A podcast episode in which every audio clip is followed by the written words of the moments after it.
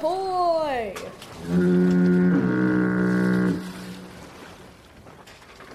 Welcome everybody to Spoilers Ahoy. It's a year later and we're talking about Limetown again. Surprise, surprise! so today's episode is going up a day late because we are under embargo as as journalists who got access to screeners. Uh, so we have seen more of Limetown than you, a normal person in the normal world, have seen. Uh, we're, we're not. that makes me sound like I'm I'm I'm proud of that. Uh, I've seen more of Limetown, but uh, now we can legally talk about it.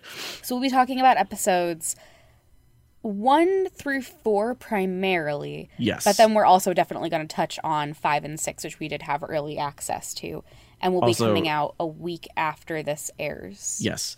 In uh, uh, speaking of the words early access, this is just for you people listening to the Patreon early cut. As I mentioned in a post on Patreon a couple of days ago, this early cut of the episode does not have any conversation about episodes five or six because Right, uh, embargo. that that is what's under embargo. So it will be in the public cut, but it will not be in this one. So that's why this episode might be a little short.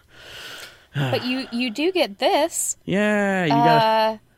Uh, do something funny. Uh, pew, pew, pew, pew, pew. Is that They're- good? I mean, they're definitely they're definitely getting the cat babushka. Uh, Good, okay, that'll- All right, before we get started on this wonderful Limetown adventure, I want to take a quick moment to do some housekeeping. Uh, I want to quickly thank the wonderful people who are supporting the show at the producer level on Patreon at patreon.com forward slash Gavin G. Quick thank you to Alice and Chelsea and Jean. You all are wonderful people keeping the, the making the show work. Uh, dream work makes the team work, all those platitudes, but uh, we actually mean them. I do love How to Train Your Dragon. So to start off, I want to. Um, I just listened to our Limetown episode from a year ago, and if you are thinking about listening to that, I want to preface it by saying I was just getting over being sick uh, when we recorded it. I was super punchy. Like even like listening to it now, I want to George Lucas edit that episode because I swore a lot, like an unreasonable amount, and I was very um I was very raring to make bold statements, and then my logic brain would kick in and I would walk them back. I agree with some of the things I said in that episode, but I was totally in sick mode. so uh, you'll probably hear me express most of the things I feel about Limetown as a media empire, empire, huh? As a media object, Franchise? object today. Object, yeah. So, Will, you need to tell the audience what your thoughts are in Limetown because that's kind of the core of why we're here. Okay, are we. So, the show? The podcast first, The podcast. season one of the podcast. Okay. All these caveats. Okay. Uh, I. Huh. So things have changed a little. Yeah, because when you when we started this, um, you the last time you mentioned you just done your listen ser- your re-listen series on um, your website, Will Williams dot reviews. Will Williams dot reviews. There That's we go. it. You you did your listen through series. You mentioned Yeah. it was the thing that got you an audio drama. You Yep. were so fucking stoked for Limetown when we recorded. Yeah. And, you know, that first season I think is still phenomenal. There are, looking back, some things that I would change. Um, but I still think that's it's like one of the best first seasons of an audio drama I've ever heard. Um, I think a lot of it still really holds up. if only it was self-contained. If only, oh God. I, re- I really am worried it's going to sound like this is me gleefully tearing into some aspects of Limetown. It's just like it's disappointing because there's all the like it's the same writers who are exe- they not only are they writing the TV show, they are executive, Executive producers, producing, and so is Jessica Biel who is playing the main character. Like this is the best most optimal uh, outcome for a podcast Yes. adaptation or a fiction podcast adaptation like Well, okay. So earlier this week, um, I was talking to Lauren Shippen for something, and name drop I'm glad you're capable of talking to Lauren Shippen. I've been in the same uh, I've been at the same table as Lauren Shippen and I'm still just like She's just really nice. She's very nice. She had a co- wonderful conversation with Jordan about Ireland. the the first few times I met her, I was very stressed out for sure, for sure. Um, so I was I was interviewing her for something, and we we were talking about how ooh I don't know how to say any of this without it seeming like I am suggesting something. We were talking about adaptations as a whole. We were talking about adaptations through the lens of like you know, Lauren being somebody whose work is being adapted in different ways, um, whether Yeah. it's through, right. And we were talking about how often the best adaptations aren't the most faithful, they're the ones that get the feeling right. And that means that sometimes the best person to adapt those things is not the person who made the original. Now, I want to just be very clear that Lauren was not saying that about her own works Yeah. she is writing the novels based on her podcast, The Bright Sessions, and I do not know any of the details about uh, the Bright Sessions being optioned for TV. I don't know if that's if that could even be applied to what she said there, and I don't think that that's what the, I don't think that's what she meant. Instead, I just mean she is somebody in podcasting who brought that up, and I think that it's very relevant to this. For some reason, you reminded me that the black tapes didn't get picked up, and I, Yeah. that made me sad again. Yeah. yeah, that's something that that I think could work really well in adaptation. But so, Gavin, what are your feelings on the first season of Limetown now? the first season of the podcast. The podcast. I need to go back and re-listen. I specifically want to go back and listen to Max because we're and I'm, I'm- we're that's something yeah, we're going to talk about later in this because we can only talk. We're going to like five and six are going to be near the end. Uh, Max and Napoleon were the two episodes that um, I still remember like distinctly. I remember. I think one of the first times I really latched onto a piece of sound design on Tidu was um, the Reverend, who now knows Warren Chambers, offering a drink to Lia, and you hear like the sound of his flannel shirt rubbing when he offers the drink, and there's like no plot reason for that. It was just that's how much effort was being put into the sound design. Mm-hmm. So I I really agree with you on the fact that like Limetown season one as a package is just like really well constructed. Um, I, I I think about it fondly Yeah. now that now that I have had enough time and distance from it to sit here and think about the fact that Lia podcast Lia and some of this is flanderization from just my memory but like mm-hmm. podcast Lia is not a great journalist but we also kind of just have that narrative excuse of she is the vehicle mm-hmm. moving us from character study to character study um, it is the format of the audio drama that is sort of driving why she's like that. Yeah, she's like I think of her as very similar to like a Nick Carraway protagonist. Yeah, yeah, yeah, yeah. she is a she's a narrator and she is a perspective and she does have like plot reasons to be involved but she is not the, the thing driving the plot or the thing driving the story she's just there as like connective tissue and observation Television Lia Haddock, on the other hand, uh-huh is the polar opposite in that she is the driving force behind everything. Yes. Um so I think before before we dive into discussion on like the content of of the Facebook Watch show, I think we should say like do we like it yes or no? And would we keep watching it after episode 6 yes or no? Okay. No qualifications, just yes or no. Uh yeah, I think so. It's gonna it's gonna be tough. Yeah. Okay. Do we like it? Yes, no, and then one, two, three, go. Okay. Uh-huh. One, two, three, yes. All right. Okay. Okay. okay, second one. One, two, three, yes. Okay, great. I will say that I I respect it and I appreciate it. I have so many asterisks to those yes. Yes, uh huh. I I respect it and I appreciate it more than I like it. So, where do we start with this, Gavin? to make a Facebook joke, your relationship with Limetown is it's complicated. Yeah, very much. I will say, okay, I think that right off the bat, what makes me respect it and appreciate it is that it's it really makes choices. Um and this is go ahead. no, no, I it it, it is a TV show that makes choice. Like I was, that was, Yeah. that was a really w- weird phrasing. Yes, it does. like I agree with you on that. Yeah.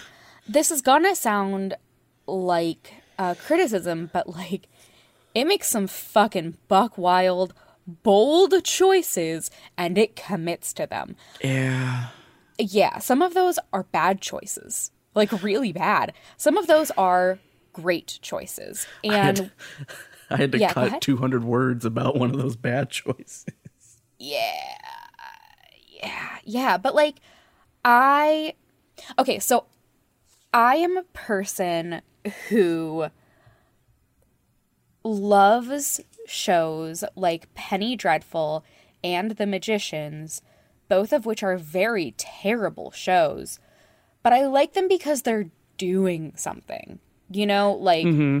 they they're garbagey and kind of trash, but they're doing something interesting and they're like allowed to be kind of stupid and kind of weird. Like the magicians can just have musical montages for like no reason. Like everyone is singing and it's diegetic. Like, okay, sure. Why not? Like, Yeah. great.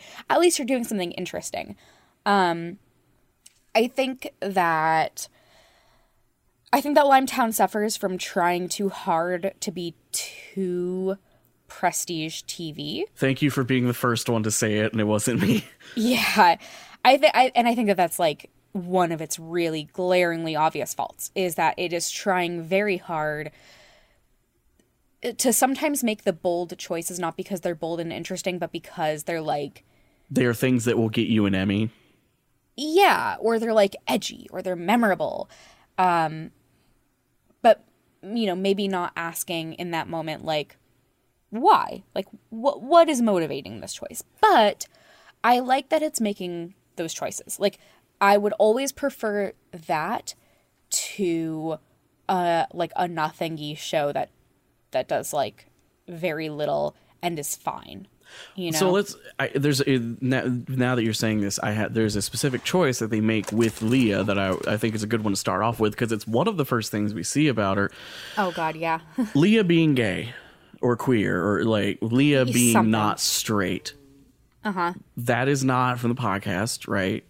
Is that is that inferred? Is that in the book? Like, It is in the book. okay, It is it's canon in the book that she's the book see, the book doesn't use any labels, but the book does seem to suggest that she is a lesbian, okay, Um which is fascinating given th- things that the show is doing. Yeah, her sexuality. I mean, I'm I'm, I'm, I'm going to talk about it, and I want to I want to be perfectly clear that I'm going to say the p word here, and I'm going to actually follow it up later. How she engages with her sexuality Yeah. is really fucking problematic. Yes.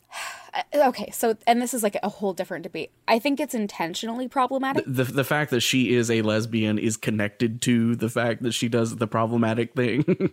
Question mark. I don't know. I don't Because if it's not, like, I want to give the show a cookie for, like, here's a lesbian ra- relationship that's not, like, a big deal. Although it's prestige TV, so it could also be like, look how we're not making a big deal about a not straight relationship. Like, it's 4D chess you're playing with this fucking TV show at this point.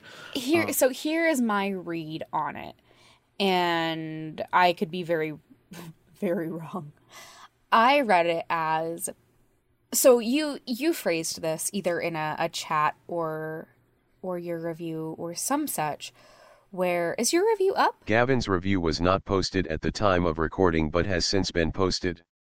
See link in show notes. No. okay where then you must have been in a chat where you said that she like literally gets off on invading someone's privacy Oh, I sent you a screenshot of that part of my review. It wasn't Got it, done okay. yet. Yeah, yeah. She's. I think the phrase in the full the full review when it's up is now. She is quite literally horny for violating people's privacy. Yes. Yeah.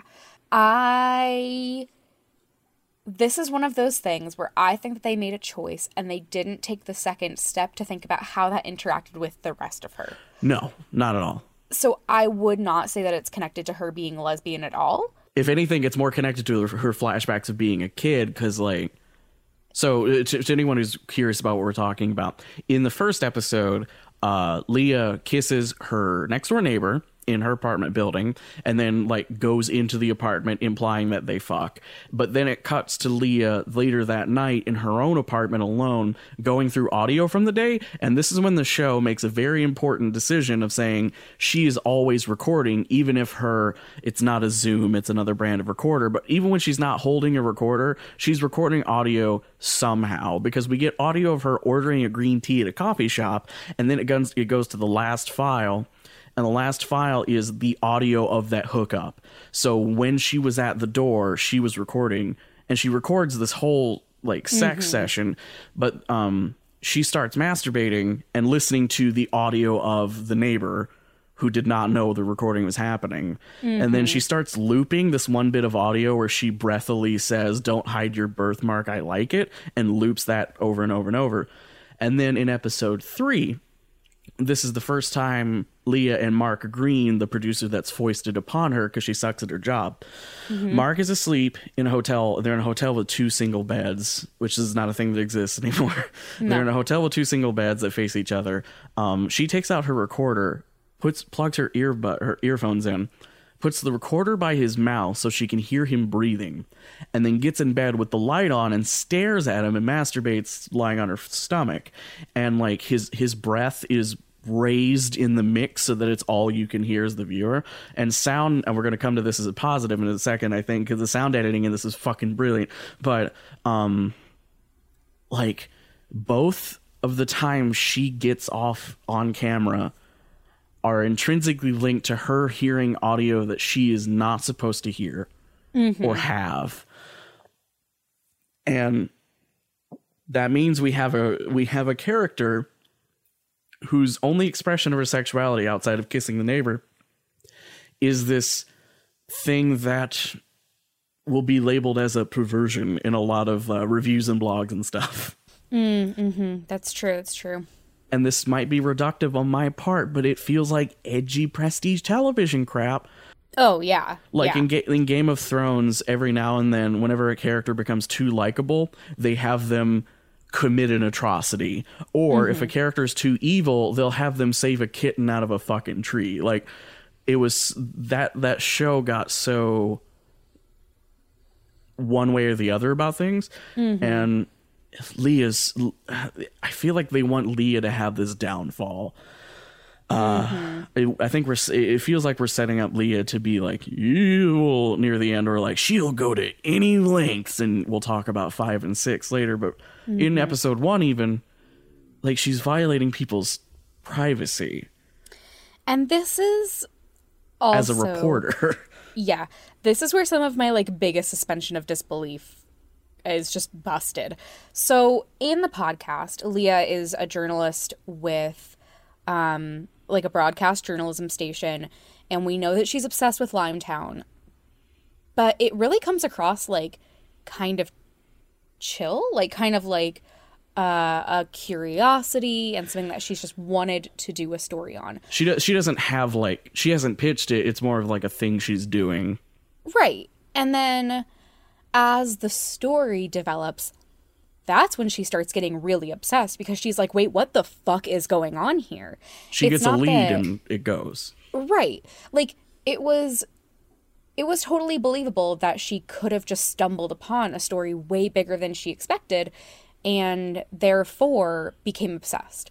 This Lia Haddock in the show starts off absolutely obsessed to and like you said totally unethical to the point where I do not for a second believe that Lia Haddock in the show ever, ever could have had a job at a broadcast journalism station. Especially at one called APR, American Public Radio, Public Radio. which is right. specifically an NPR clone. Like even yeah, down to just, the logo's the same, they just change colors. Yeah, yeah. Like And she's she she's been working on this Limetown piece that did not have a new lead. It has to be. St- we really have to stress that point because I wrote that down when I watched it because I couldn't believe it.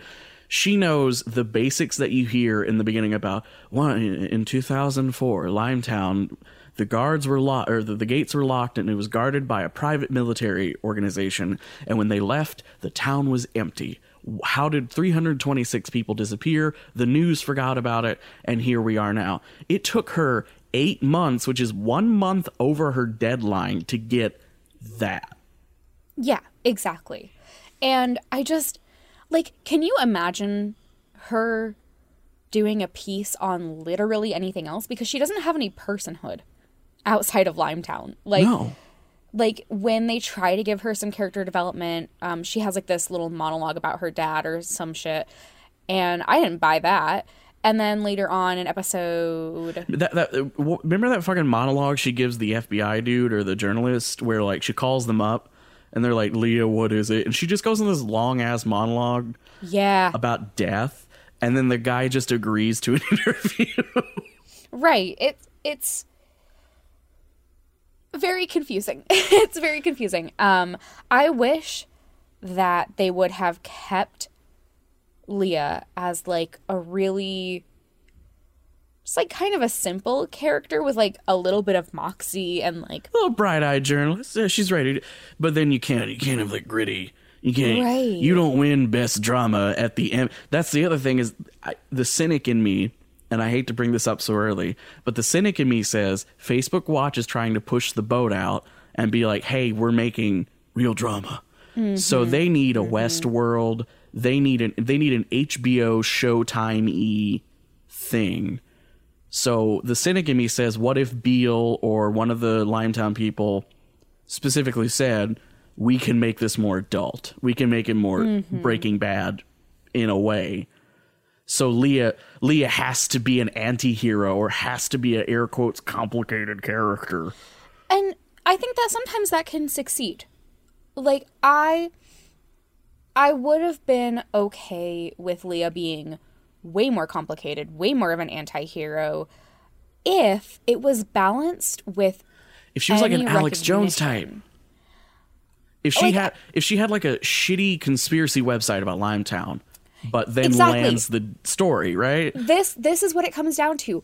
Why does she still if they're having her be this bad of a journalist, why does she still work for a broadcast news station? Why doesn't she why doesn't she just have an independent podcast that got huge? Why is she not just like a my favorite murder kind of person? Like Yeah, that would make does- so much more sense. Why doesn't she so much more have the Limetown podcast? Like Yeah. Yes. It yes. And that's very or like like hey, if we're already going to be in a visual me- medium, have her be like a YouTuber. Yes. Like like there's so many it doesn't make sense for her to be an actual journalist. The fact that she's recording people without their consent is literally illegal. Like we'll we'll, bring, we'll we'll talk about how there's something to do with how she has her job in the episode five and six part of the discussion. Um, Oh god. So episode one, we see Limetown when it in 2003 when it opened. Yeah. Number one, um, I in our original episode on Limetown season two, you talked about how you were wondering what the hell is the deal with the journalist who gets to be at Limetown. Yeah. Do has anything happened regarding him? Like, did No. season two mention him at all? No. Or it's almost he's like he's gone. not. Uh, so my claim of he's probably not important. Yeah, you were totally right. Actually, I didn't claim that. I, th- I think I wanted to say it, but I was like, yeah, maybe. Um, You were right though. I I love that the this is one thing I I without any qualifications or anything. I love that the show is very cyclical in that it keeps coming back to we are in a dream like it, we keep coming back to Oskar Totem's speech. And we keep seeing yeah. it from a slightly different camera angle and now you can see that there's another actor Oh yeah. like you see that um, Winona's there, and then uh, uh, you see Winona with her daughter and without her daughter. Mm-hmm. Uh, oh, that's the other thing. Uh, when we get to Winona in episode two, that there's that bit where Winona has moved into Limetown, and the Stanley Tucci and what's her name come up and talk to them about welcome to Limetown, blah blah blah blah, and the camera cuts to Winona and then and then pans left to her arm and it's focused in the in the midground but there's nothing there so you just see blurry house and it's a weird shot. Mm-hmm. and i was like there's someone who's supposed to because i'd forgot that winona like i forgot sylvia i forgot about sylvia. So i'm like that's there's someone supposed to be standing there. And then like it clicked in my head like ah the fucking daughter. And then the show does the thing of like cutting back to show you that same shot but with the kid in it. And i like that is how you visually Yeah. do sylvia like that like Yeah. that that was so fun Yeah, that's the thing is like for all these choices that are fucking bad, mostly about Leah, yeah when they make choices and they're good, they're fucking good. The- they're the- fucking good. the character sh- the character studies that made the podcast are still the best parts Solid. of the show Solid as hell. can we talk I- about er, sorry I was going to say, I think that all of the moments that are flashbacks to Limetown are fantastic. oskar totem's speech is great Yep.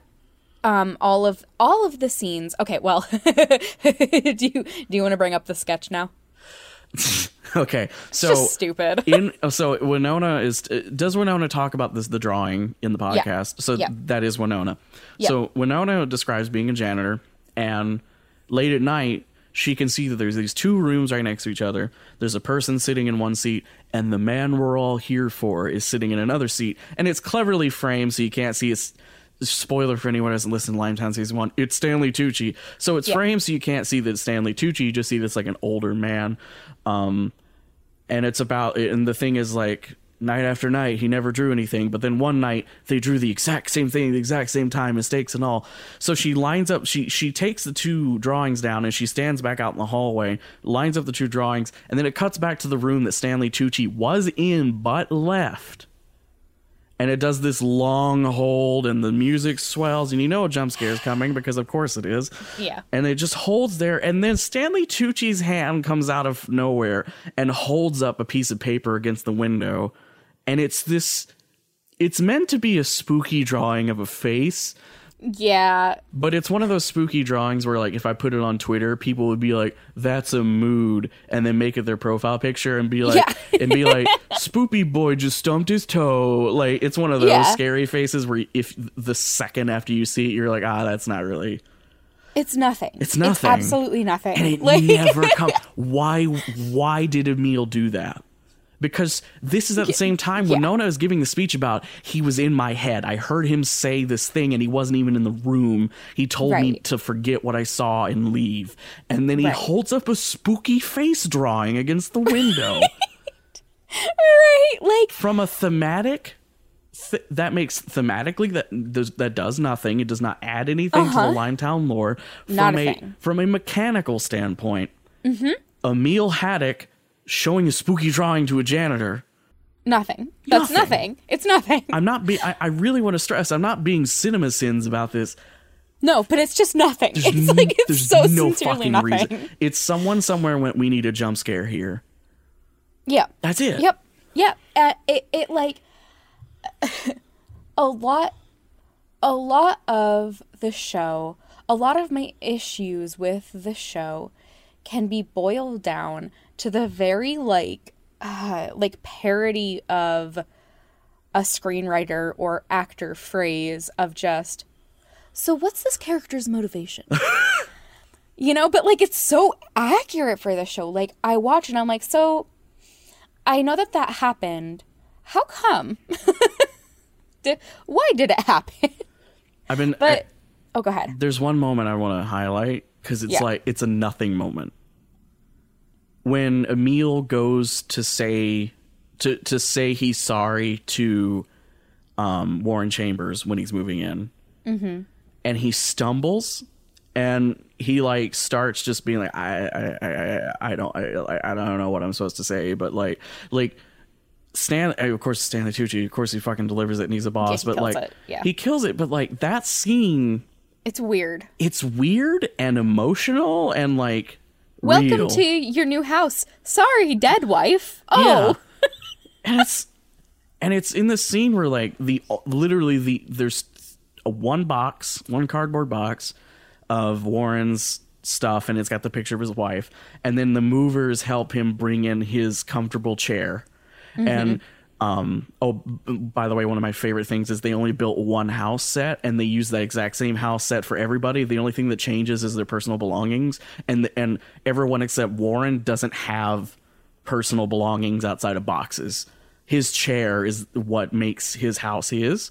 Um, and when he sits in that chair all he does is look at napoleon or his wife I just uh, visually, I really love that they made Limetown that cookie cutter that all the houses are identical. It's a budget Yes. thing. From the perspective of the show, it's a budget thing. They couldn't afford to build more house sets, but also thematically, But it doesn't matter. It works so well. it's the works opposite so of that well. fucking drawing because thematically it Yes. works perfectly. Exactly. Exactly. Should we? I think that we should talk about Warren Chambers and in that, the things that work really well. This, the, there's one thing in Warren Chambers' whole section that does not work. And it's the one shot of the pig puppet. It looks so bad. Yeah. That two shot of Oskar talking to him in the house. Yeah. Where the pig is like staring intently and nodding in the bottom left of frame and you can tell i thought it was cgi the cynic in me said they spent $80000 to put a computer pig there because someone went you can't see napoleon in that shot. Turns out i went on imdb there's someone Yeah, credited as pig puppeteer. Yep. that was not necessary. It was not necessary. that but was that's money like, wasted. But that is such a small thing to have wrong in an episode about a guy who talks to a pig Right. Like an episode that's uh, frankly ridiculous in concept, but is so like I was I was so moved by the episode. I was so moved. when Napoleon's on the table and they first turn on the implant and he starts laughing and crying and he says he's hungry I'm hungry too that was such a that one scene or I guess this one whole episode as a package is worth the problems of Limetown Yep. if you already like the podcast. If you have no prior connection to the podcast, it might be you might like the show more. You might have prob like it's a it's a bit of a question mark because I don't know I don't know how to sell it to you other than it's fun prestige TV that has some weird shit in it. Um, and I'm also spoiling all of it here for you right here right now. But if you've listened to Limetown before, this is how one should do Napoleon. Like I I think that scene is John Beasley delivers so fucking hard. He's phenomenal. I was so worried that because that performance like I I love the Max Finlayson performance in the podcast. I think that it's stunning. Yeah. But the performance in the podcast for Warren Chambers is just fucking next level. Like yeah. it's so tender it's so loving and it's so earnest. And i was really worried that they wouldn't be able to pull that off. And not only do they pull that off they like expand on the story. You know they have the physicality and it works. Like it's beautiful. He did such an amazing job. Amazing. Beasley like uh even when um we get to the point of Lia saying three days later he was killed he was struck and killed by a drunk driver. Mm-hmm. That that shot of him walking down the road yeah. and he knows and he just he just he like looks up and he looks sad and he just t- and he's like ready to be hit by this car. Like he knows what's happening. It's the exact same thing as when he killed napoleon. Yeah. It's the exact and that like that parallelism is perfect. It's so good. It adds so much more than three days later he was struck and killed by a drunk driver. I am of the opinion that he was killed.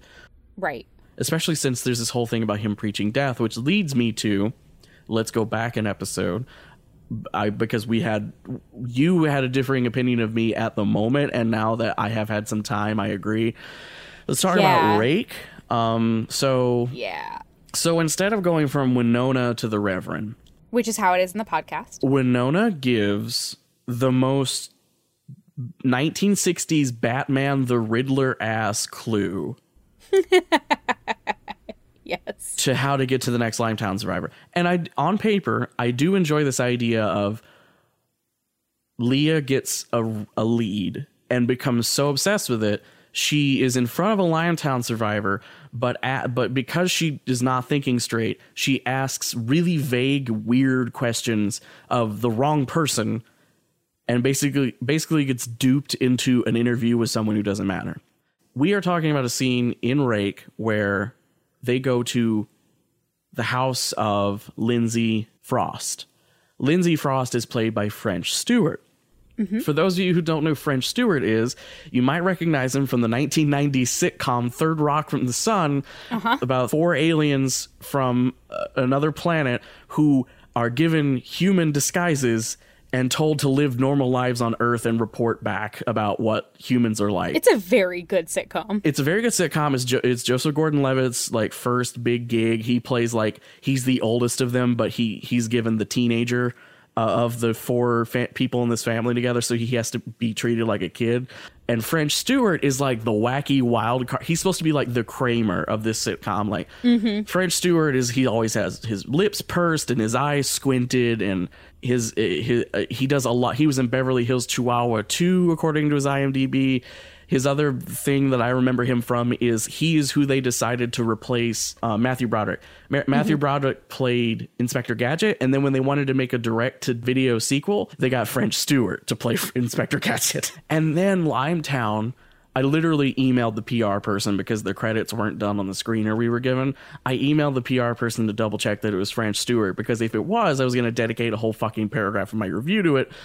His performance is in a hospital bed. He moves his hands once. Mm-hmm. He is affecting this voice that is very gravelly and broken. And he tells this story about how he he's accused of killing these he he's accused of setting a barn on fire that had three girls in it and they died and he was accused of murder. And Lia says in perfect Lia TV-ness, respectfully, I don't care. And he goes, But I did murder them. And he tells this story about coming upon this barn on fire. And an instinct tells him to just hold the door shut and he watches these girls burn to death through the cracks and it's this very like it feels like a short story you would read in an english class in Yes. in which Yes. someone is like this is a very good and a very haunting short story It, it feels like an Ambrose Bierce Yeah, story, it- like uh, like the guy who wrote an occurrence at Owl Creek Bridge. Like, as you mentioned this has nothing to do with Limetown. yeah, see, that's that's the It, problem. it is a phenomenal performance that has so good. it is a waste of time It's such a waste of time, and it sucks because, like, like you're saying, his performance was amazing. The writing is pretty impeccable. this is french stewart's real Yeah, but like, what the fuck? Like, what? What? And and the reason it happens, plot wise, like from a writing perspective, the reason that it happens is because he's a red herring. She thinks that he is a survivor of Limetown, not the priest who is Warren Chambers. So the whole thing is to set up his story as a red herring. And in it, there's like there's like some discussion of like you know, I don't know, obsession or empathy or some shit. What- That yeah. kind of like it kind of relates back to Lia as a character, but like why not just take the time to fucking develop Lia as like a character and a real human person? he finishes the story and then he tells god it's such a fucking good scene because like It is. It really is. he's he said what what's the line i fucking i wrote it down the other day she says i learned something about myself that day and lia says isn't that a selfish conclusion to have for murdering three girls and he goes yes but i learned something about myself i learned where the line is you always wonder how far you you'll go right. I never had to wonder that. And then he looks at uh, Chambers and says, I'm sorry, Reverend. I needed to tell someone else besides God. And then his like persona changes and he mm-hmm. looks sad and he says, I'm ready. So the Reverend gets up and injects something into his IV and then he chokes to death. It's not a mm-hmm. it's not a morphine thing where he like falls asleep and doesn't wake up. There's like they specifically don't show him again. Like the shots never show Stewart in the bed, which I really love. But you hear him like like having a hard time mm-hmm. breathing. And it's a fucked up scene. Like the point Yeah. the point from then on is Lia and Mark are traumatized because they just had to watch a man die. Mm-hmm. But But also that also feels like they just didn't know how to finish the scene because Lia's like, now tell me about Limetown. He's like, I'm sorry, what are you talking about? Right, and like it furthers the fact that Lia's the worst fucking journalist in the universe. Somebody just fucking confessed to you and you have a recording and you don't care about that? Why are you such a bad journalist? I'm so mad about what a bad journalist she is. Also, There's from like, from yeah, a mechanical standpoint, Winona says she gives this vague thing that can. She says the guy in Rake that killed three people or whatever, and she and uh, brilliant journalist who can Google Lia Haddock finds out that the only Oh triple, God. the only supposed triple Yes. homicide ever in Rake is the the three girls. So it must be him. Um, and she literally, she, she- literally goes yeah. into a drink and draw and is like, "Hey, where's the guy who burned three girls to death?" And everyone in there is just like, "I don't fucking know." Well, no, no, no, no, no. Everyone is like, oh, you know, our local recent trauma. We don't want to for talk coming about in. that. Right. Thanks for coming into our like fun, you know, d- drink and and draw. Like, th- thanks for coming into our like fun little activity that of levity and good times to talk about my dead daughters. Th- what the fuck? Thanks, Lia Haddock, for fucking up Wind Down Wednesdays. What the shit? yeah. And then and Lia's like, well, I don't know why everybody's being an asshole to me, and I'm like, what, what is wrong with you? And then it jump it jump cuts to Mark Green having already gotten the info by tastefully walking up to a, I think like a priest Yeah. or something and asking, yeah. why does that mechanically? Why the fucking goose chase? That Yeah. does not link to Reverend Yeah. Chambers. Like No, yeah. Nope.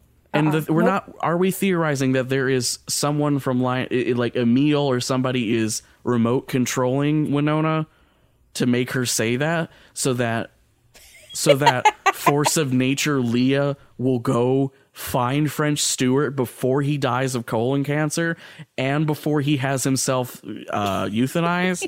Ho- and if she shows up too late and he is dead, she will never encounter uh, Right. Warren Chambers.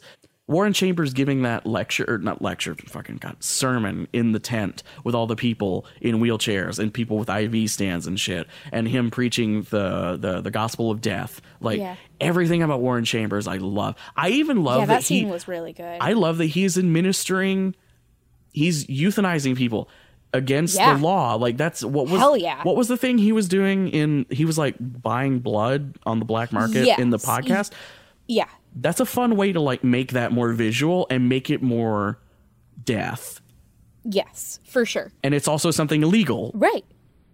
Right. Like like every everything about the Warren Chamber scenes was just so good. Like that scene with the tent.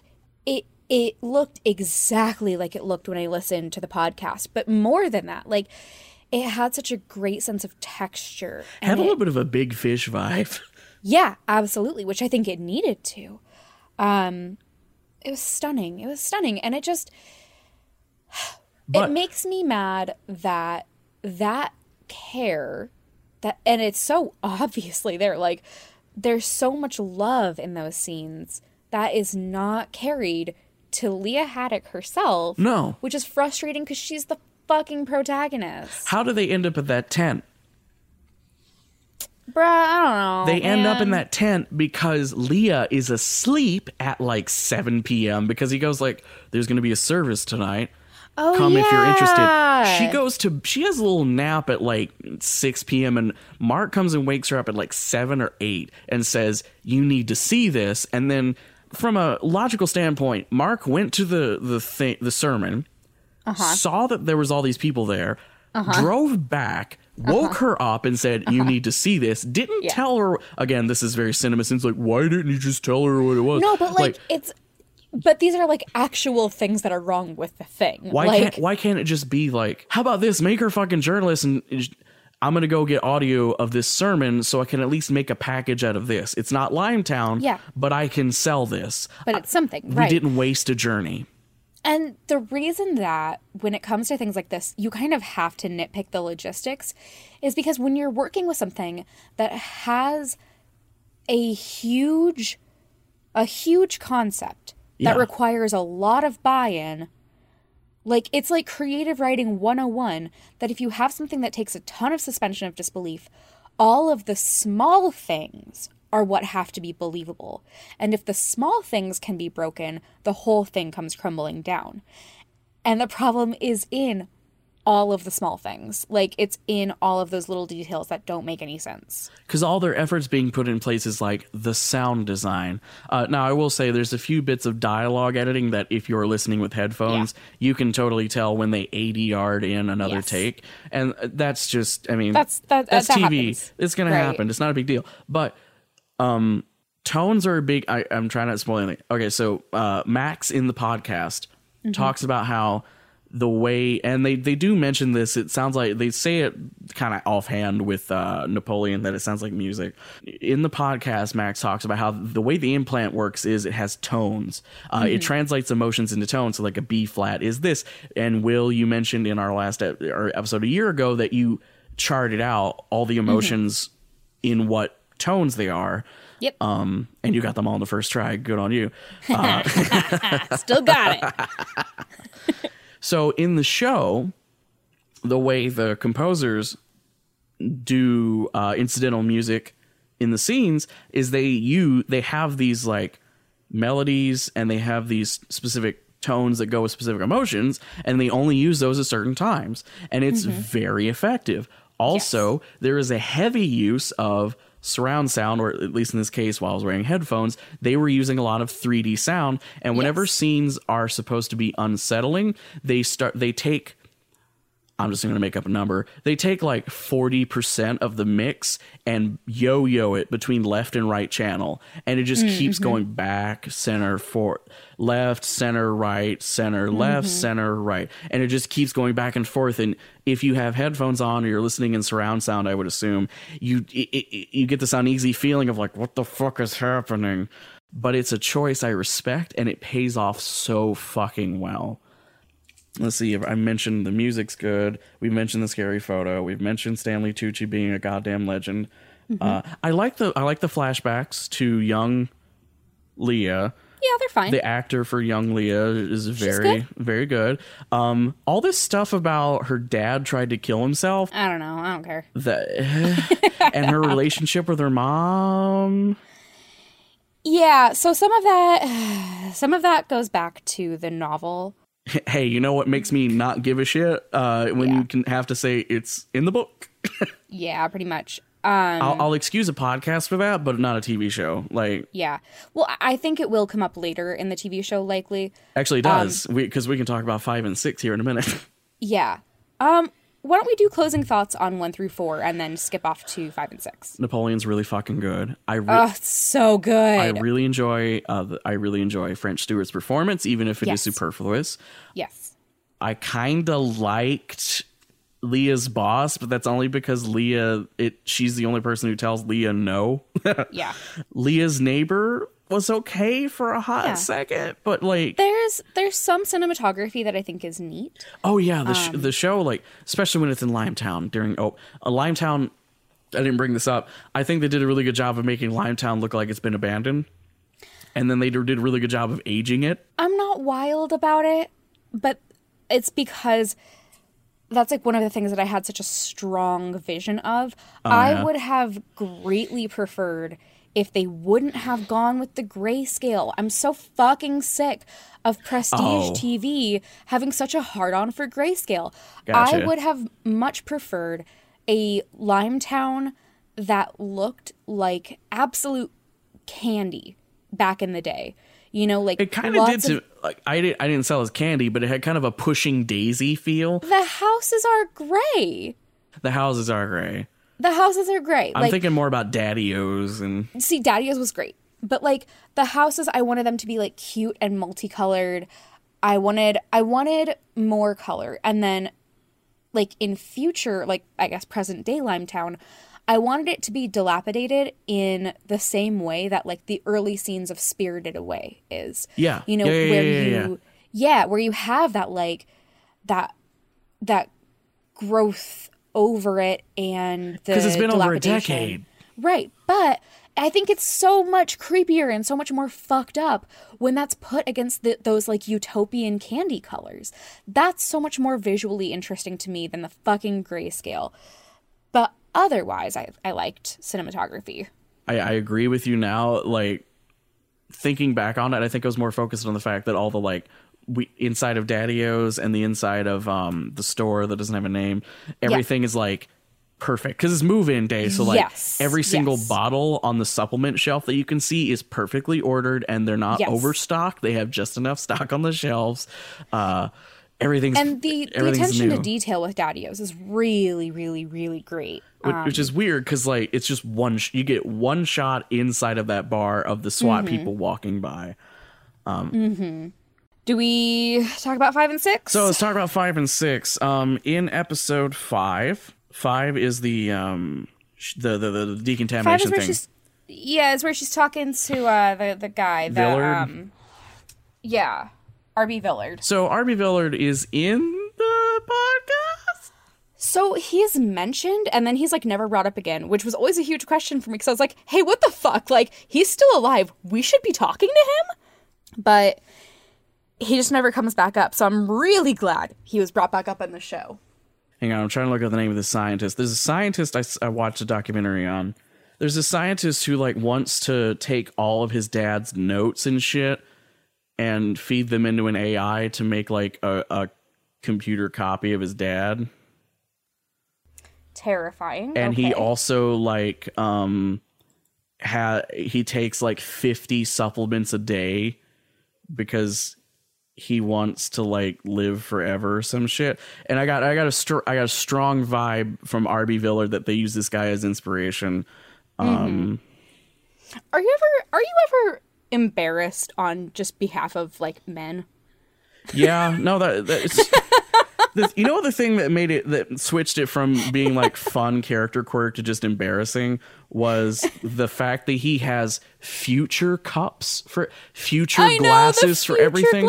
They look like fucking the timers from Yahtzee, but he's drinking smoothies, and you only drink out of the top half, and the bottom half is just like There. no, it's nothing because if you use the top half and you turn it over, goop's gonna fucking come out. So it- Right. it's pointless. And then he take he he takes a pill out of a smaller one later. I know. Gavin, why was he shirtless? Why why was he shirtless? Uh, because uh, Hiro Kanagawa is fucking ripped, and you need to see. okay, that's true, but I have Google for that. Like I want to say props to him for being so fucking in shape. He looks great. Um, Yeah. Also, also like he is fucking ripped. he does sell like this immortalist Oh, yeah.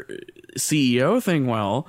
oh, Uh, he, totally sells it. like when because he says some bonkers will he says the Oh, yeah. stupidest shit in this show he's what, what's the threat line about i will answer your questions and then i will talk to nobody else for the rest of my life or until i stop living and i don't intend to Yeah. what the but like fuck is that it- line But he fucking sells it. I was like, oh shit, he means it. And I think that's because I think in part it's because the show that the show knows that what he's saying is stupid and bonkers. uh-huh And and he also gets that. But like he he just yeah, he does a fucking good job. I was really impressed. Hey, uh, Like- hey, shout out Facebook uh, and anyone who wrote the copy. I'm looking at the IMDb. They mentioned Limetown's a neuroscience research facility in the fucking synopsis for the show.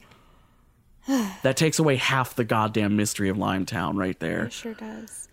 We got to talk about the decompression chamber real quick. I know this is. I'm, Um, I know I'm harping on this. I know I've been texting this to you. So the no, like, logo for yeah. Limetown, the the poster for Limetown is Lia Haddock nude, looking up in blue light in a decompression chamber or in a decontamination chamber. The frame that's the preview frame on the trailer is her hair being blown around while she's naked. Mm-hmm. You get a full body shot of Jessica Biel in bra and panties Yep. this the only narrative reason that makes sense to me about this scene where she goes into a shed and takes an elevator down into a secret decontamination chamber and is told to put her belongings in a drawer and then put her clothes in the other drawer and no put all your clothes in the other drawer and then is shot with air and she's allowed to put on a jumpsuit is that Lia's going to do anything for the story mm-hmm. if that's the case. They specifically show her put the recorder in the drawer with the bag. Mm-hmm. And it shows this menacing shot of while her back's turned, the drawer shuts, and now she doesn't have a recorder. But Mm-hmm. then R.B. Villard hands her the goddamn recorder Right. in the next shot with the earbuds plugged in for her, which they weren't, but that's a Uh-huh. that's just me being picky. Why did that scene exist then? Because it Yeah. that was like a, a setup for oh shit he's gonna tell her all this stuff, but she's not gonna have a recording. Right. Like it really it really came across as a moment that would be like, you know, she would come back to her station saying all these things and her boss would be like, "What the fuck are you like you have no proof." Or like she has to do it again to leave, and when it disappears that time, the SD card's gone. And and because she's recording everything with her secret recorders, she got it anyway. Yeah. Or like, you know, she has to she realizes as she's leaving like, "Oh shit, like my tape wasn't in like nothing was actually recording." But then he's already locked up because he already said, you know, Never. she's it. Like that's it. Yeah. Right. But no. It's just I will say though, like, otherwise, I kind of liked episode five. oh, especially the mom scene. yeah, the mom scene was good. The mom scene was good. I liked R.B. Villard. I, I, again, I totally bought the performance. I thought that he was ridiculous, but in a way that I enjoyed. He was a Um, fun character study that I didn't expect because Yes. much like French Stewart, he's not Right. really a character who's present in the podcast. But unlike French Stewart, He's I think that him, I think that like him talking about it adds a lot because that was one of the big questions I had from listening to the podcast was like, what the fuck is up with this guy? It didn't make sense that he wouldn't be talked to somehow. And I like that we got that here. And I like that we got why he would invest this money, you know? Yeah. Um, I like, I totally bought by the end of the episode that he would have sunk billions of dollars into Limetown for a fucking crazy idea. Like, I had this dream. I was walking through my hometown and we were all smiling and talking to each other without talking. And then I woke up and I wrote a check to Oskar Totem for $14 billion. Like that, Right. that is, that sells me on like, that, Yeah. that's how he got the money. Absolutely. This episode exists narratively so that she can take the tape of him saying, it's something along the lines of, Limetown wouldn't have existed without Oskar or without Max. And then we get the final scene of the episode with her in Pro Tools, I think. I think that's what Pro Tools looks like. Or oh. or maybe it's just a fictional DAW that doesn't really exist. She's editing. Uh, yeah. By the way, she edits on a MacBook, but it projects to this like 60 inch monitor as a set as a duplicate monitor to her what right was that? that only exists so that you, the viewer, can. Why can't her computer just be that monitor? Why don't yeah why yeah why why, Be- because- why don't we just have a shot of a regular ass monitor? Because cinematographically, it looks better to have her looking at the MacBook and then in a three quarter profile, and then you have the thing in the whatever the fuck I'm. But then also like this is supposed to be the Limetown version of NPR. Do you think NPR has that kind of money? Like Point is, she has she has audio of Villard saying it's Ma- Max is the reason Limetown it happened, but then she edits it to say Oskar Totem by taking a single sample of Villard saying Oskar Totem and duplicating it so that it plays twice in the same sentence. So he says, uh, Limetown would have been a thing without Oskar Totem. Uh, The thing that only mattered to Oskar Totem was his ego or some shit like that. I forgot this. I forgot the line, but like you can hear as the viewer that it is obviously the exact same instance of him saying Oskar Totem twice. His yes. that would never in a million years work. You could hide that. There are editing ways to hide that. But in the show, she publishes on r- airwaves. I really think Oskar Totem is really Oskar Totem. Like it's Yeah. it doesn't sound right. So the idea And is then- it's a bait, right? She's trying to get she's trying to pit. How does she know? Well, okay, so Yeah. Villard, Villard does say Max has a huge ego. So she does that to piss off Max, so that How he'll does she know he's gonna her. hear it though? How indeed, Will? How does she know he's like even alive? And like Them's because because it's like because it's a TV show like that. That's Yes. you can hand wave it. That is the moment I was texting you about yeah. where will or where uh she's just gone like Yeah. that's it like that I, this is going to sound like two journalists are mad that a journalist is bad in TV shows but like as a character Uh, but- as a character she just threw away any credence her story has because if that gets out it like as as Mark rightfully brings up that's fucking it. We are donezo. APR is fucked and there is the only thing they can do is throw Lia under the bus and he's not going to have her back as he should not I mean, okay, so in fairness, I I lost all likability for her as a character when she recorded Mark breathing and then Oh, yeah. masturbated while he was in the room looking at his face looking at his face. on. Yeah. Uh so at that point I was like, "Oh, I'm done so with her as a character." Like ain't no recovering from that one. Um but even e- like you're saying like yes, we are two journalists talking about like journalism bad in show. Literally anybody who has uh, thinking can see that no. Oh, like also the blackmail of the Oh, boss. yeah. This Oh, is God. this is the thing that I texted you about that I couldn't make Yes. it six minutes into the episode, episode five, or episode six, whichever one it's in, without losing any chance of liking Lia ever again. And it's the fact that her boss is like, "Hey, you've got audio of Warren Chambers saying that R.B. Villard was there at Limetown.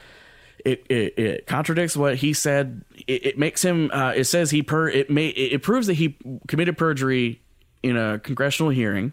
This is huge, but we need to sit on this story for a little bit because it's getting real hot.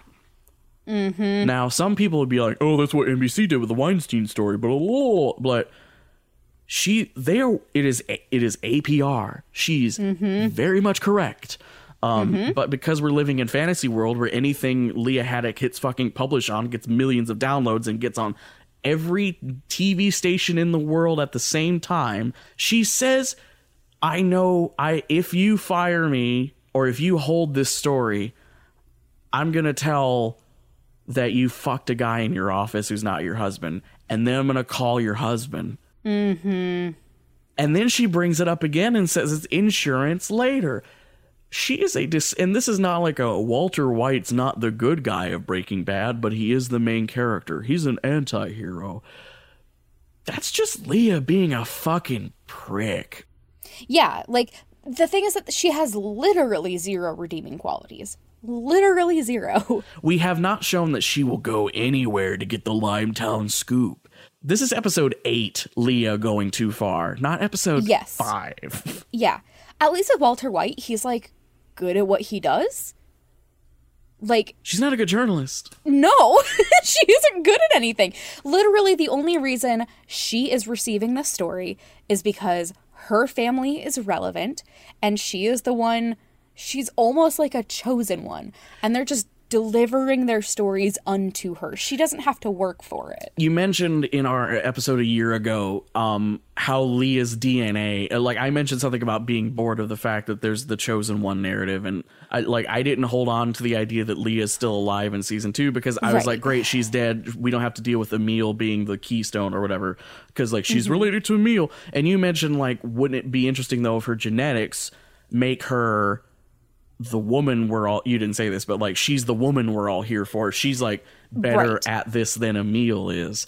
Uh she Right. just doesn't know it yet. That's interesting. And if you had played with that in limetown we're like i'm not saying make her tony stark good at her job but maybe it's maybe the thing is lia's a piece of shit but also if you put her in a room with someone who's emotionally like going through some shit she doesn't know she's reading their minds but she can ask the right question Yes. so and like she's a really good hoping. crime reporter. Like she's really good at getting the right answers.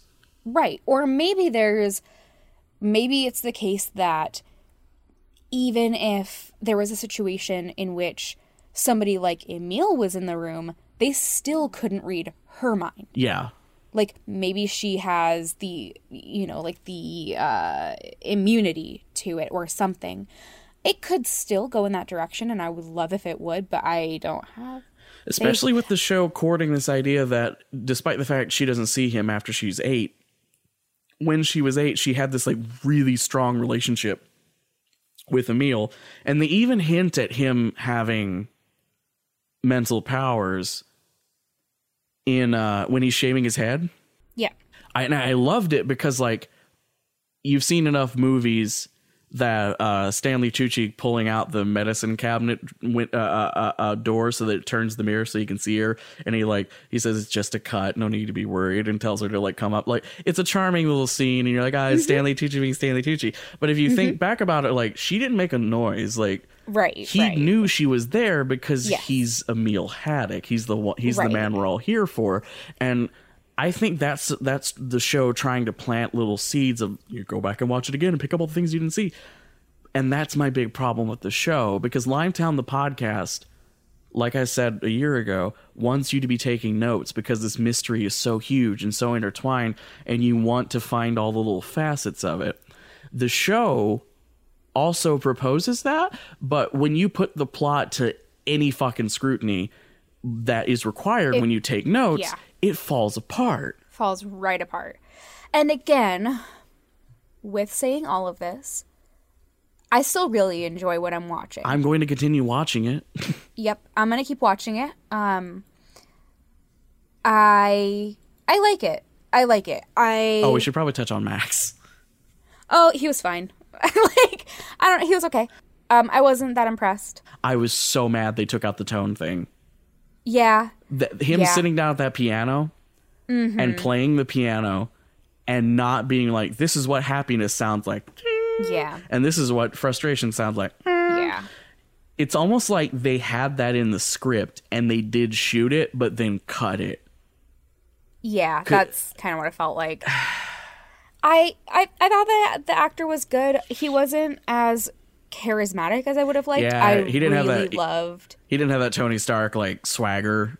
Yeah, like I loved that like I'm a weird eccentric genius bastard.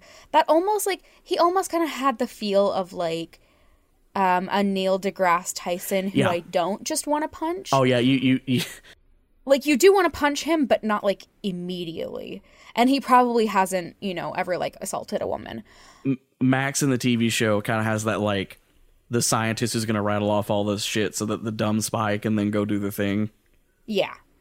Um he's just like a little bit he just didn't quite he has like a like a 14 in Shaw and not like an 18, you know. But yeah, I I thought that the actor was good. I thought that um it was fine. I'm I'm worried about El. I'm worried about Lenore.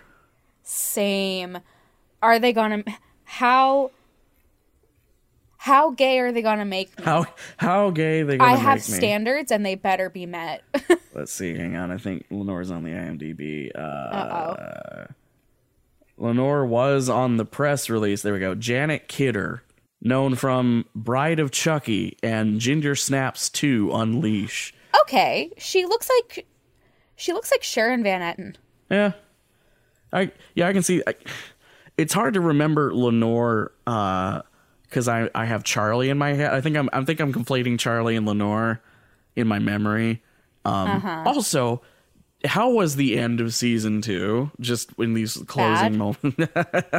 bad. it was it was so there was like one beautiful monologue at the end that was performed so flawlessly surrounded by absolute garbage. what are the the mysteries of Limetown when you start are what was happening at Limetown? Mm-hmm. Mind control. Who's the man we're all here for? Emile. Neil. What happened to Oskar? Like, why was Oskar Totem burned at the stake? We know Because why. everyone went fucking bonkers. How did 326 people disappear?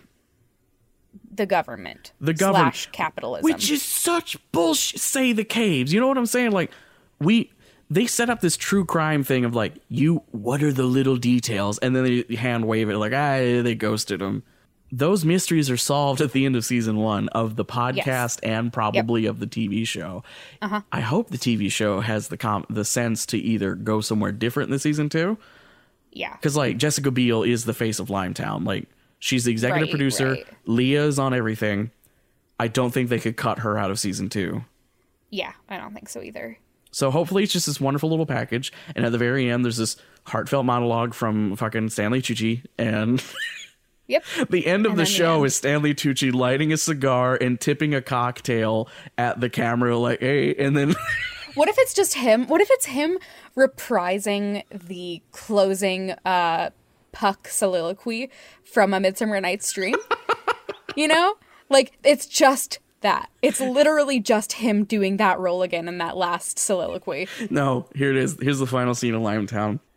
Lights go down, Mm-hmm. fade up, purple hair, brightly colored suit. It's Caesar Flickerman. Oh great. Wonderful. Attention, okay. citizens of Panem. Uh-huh. the vile journalist by the name of by the name of Lia Haddock is cornered in this building, and our brave forces. And then it cuts that shot of the Hunger Games where they fake Katniss's death by shooting a building with a fucking rocket. They're like, Lia Haddock is no more. Glory to Panem. and then it's just, and then it's just a shot of Caesar Flickerman smiling at the camera politely as the camera, the credits go by. Limetown. Perfect. Limetown. Okay, I think with that Yeah. we should close it out. Will, where can people find you online? People can find me on Twitter at Will W Writes. It's W I L W underscore Writes. You can find me on Will Williams Dot Reviews and a whole bunch of other places. Gavin, where can people find you online? People can find me at thepodreport.com where I write such things as uh, six episodes of the uh, We Hate Movies Spooktacular that you want to li- that are really good. Um, that's not the title; it's much shorter. um, you can also find me on DiscoverPod sometimes, where my review of Limetown is either up or should be up soon? Question mark. I'm waiting on that one. It's much longer than Will's review for Polygon, which is a really fucking good review of Limetown, uh, which I recommend you go read. And if you want to learn more about the show, dialed up podcast at wordpress.com, where you can find transcripts of everything. Just give us time. Yes. our, our Patreon funds go towards paying to uh, get things transcribed. Thank you, Will, for talking Limetown for an Yeah, hour and a half you. with me. yeah. It's my favorite. All right, and I think that'll do it. yep. Bye. Where, where there's a lime, there's a town. Oh, God.